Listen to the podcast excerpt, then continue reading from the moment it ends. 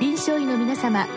入気の論剤のパイオニア恐林製薬がお招きするドクターサロンにどうぞ。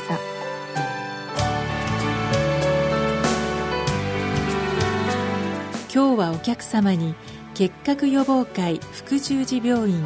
臨床医学研究科課長森本幸三さんをお招きしております。サロンドクターは防衛医科大学校教授池脇勝則さんです。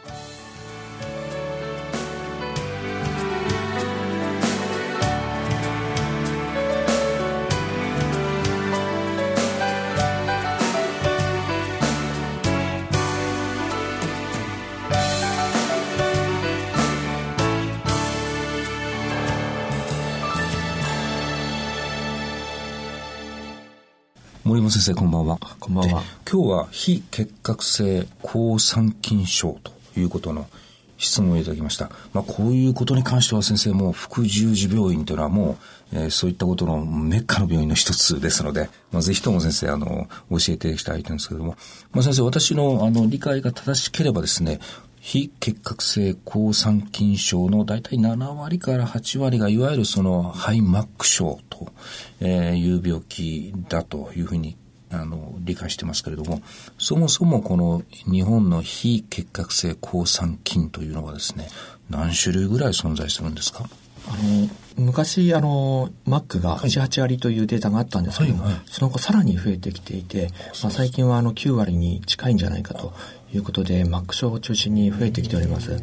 非結核性抗酸菌っていうのは、あの、今200種類近くまであの同定されてまして、まあ、しかしそのうちの人に感染してきて発病してくるような菌っていうのは2、30種類というふうに言われていまして、えー、日本ではあの先ほど出ましたマック菌によるものが最も多くて、えー、9割近くを占めていて、その後監査し、アブセッサスといった菌が3、4%で続いています。あ、そうですか。もう7、8割どころかもう9割近い、もうほとんどと言っていいですね。はい、まあ、実は先生、今日のあの質問はですね、この、えっ、ー、と、非結核性の抗酸菌というのは、土壌水系、あるいはまあ家畜というのも含んでいるというふうに聞いてますけれども、そういうところに、まあ、あの、生息していると。で、家庭環境であれば、お風呂なんか、えっと、多いんじゃないかと。で、それをまあ、予防する手立てっていうのはないのかということなんですけれども、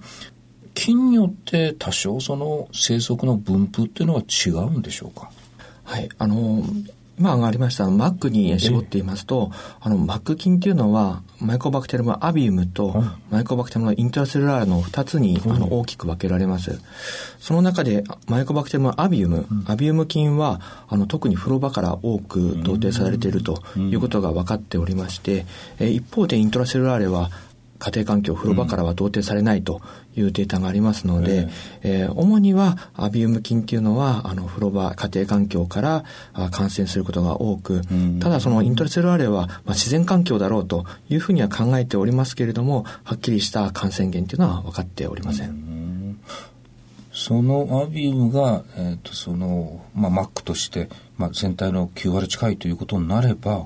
まあ、単純かもしれませんけどお風呂場で感染するという可能性も十分あるわけですね。はい、あの、我々があの、患者さんのお宅を、あの、調査してみたところ、うん、やはりあの、リビングルームや、あの、キッチンからは、こう、エアサンプリングをやったんですけども、うん、出てこなくて、えー、一番多かったのはやはり風呂場が多く、うん、あの菌が検出されました。うん、あの今あのそういう患者さんに対してのお風呂のまあ調査ということなんですけれども例えば先生今日のご質問をですね一般の方にその、えっ、ー、と、アビウムがお風呂場にいるから、えー、それに感染しないように、お風呂の環境をね、えっ、ー、と、こうしなさい、ああしなさい、そこまで行くような話なんでしょうか？あ、重要なポイントだと思います。えー、あの、非結核性抗酸菌症っていうのは、うん、ある素因のある方、にあの感染しますので、うん、えー、通常のあの健康な肺、うん、健康な免疫を持っている方には発病してこないので、うん、えー、全くあの気にする必要はないです。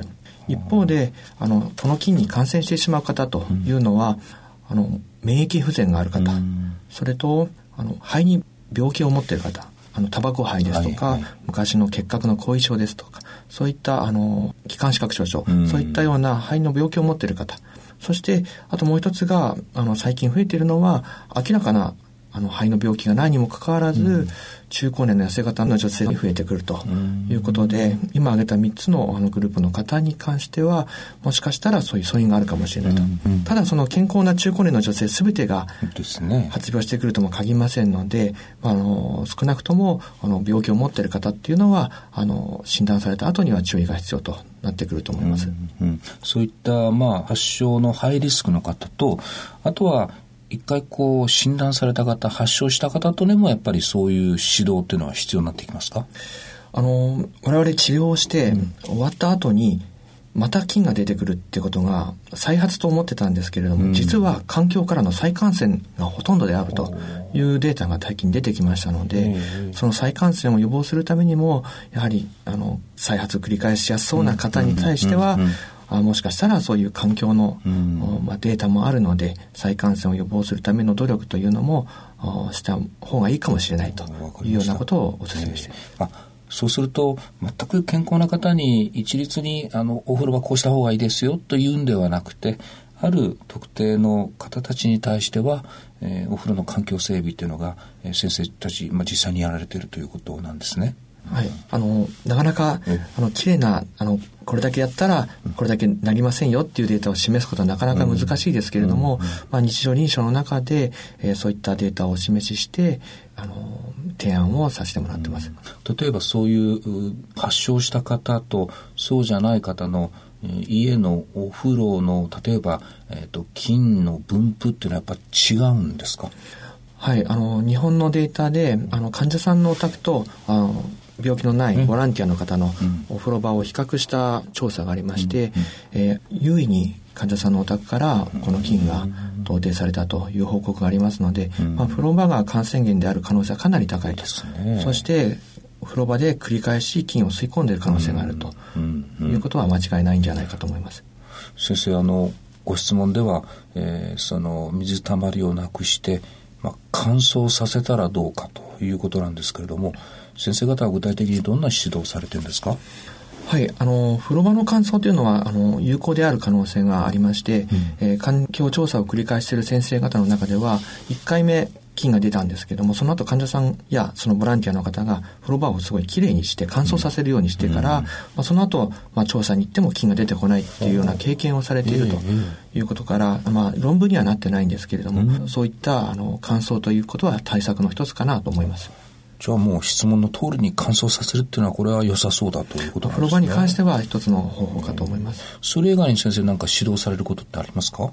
あの、自然環境というわけではないんですけれども、うん、ガーデニングとかですね、土いじりをかなり頻繁に行う方、まあ、週に2回以上という表現も使われるんですけれども、まあ、あの土壌の光暴露を受けている方にはこの菌が核炭から出やすいというこれも日本のデータなんですけれども報告がありますので、えーまあ、あの患者さんに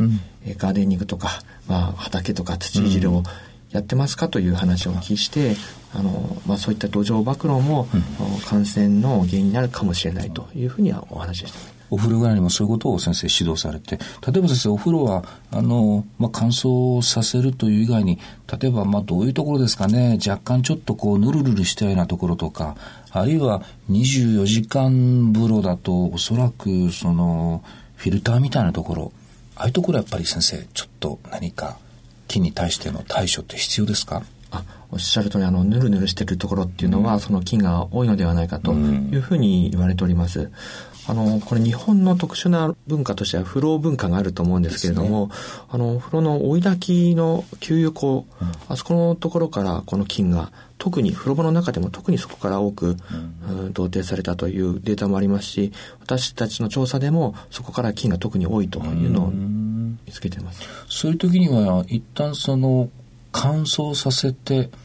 何か何でしょうねアルコールとか何か処置が必要なんですか？あの、なかなかアルコールで除菌できないという報告もありまして、あの、高温で70、80度で対処するというのが一つの方法と言われてます。しかし難しいのは、まあ、表面をきれいにしても、その配管の奥にいるような菌っていうのは、まあ、取り除くことはなかなかできないとい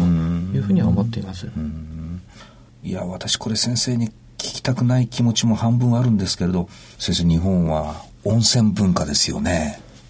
はい、温泉どうでしょうか？あの、温泉が一概に全てダメということは、うん、あの、言いづらいと思います。うん、あの、温泉に行くのはずっと入っていて、あの、1週間も2週間も入ってるわけではないので、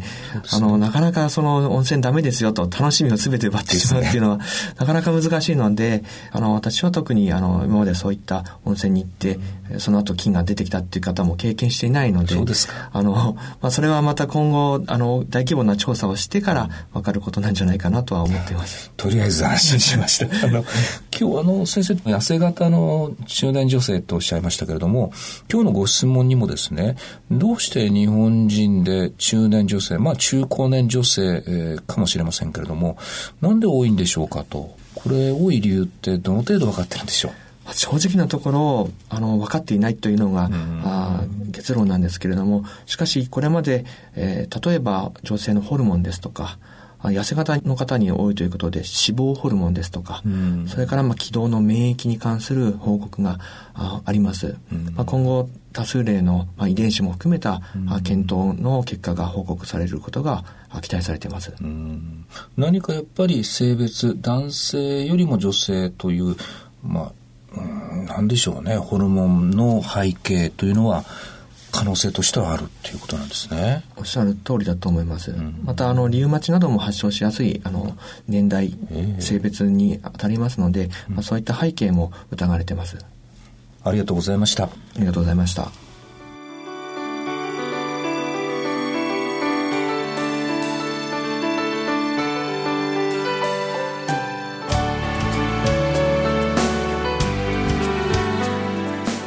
今日のお客様は結核予防会副十字病院臨床医学研究科課長森本幸三さん。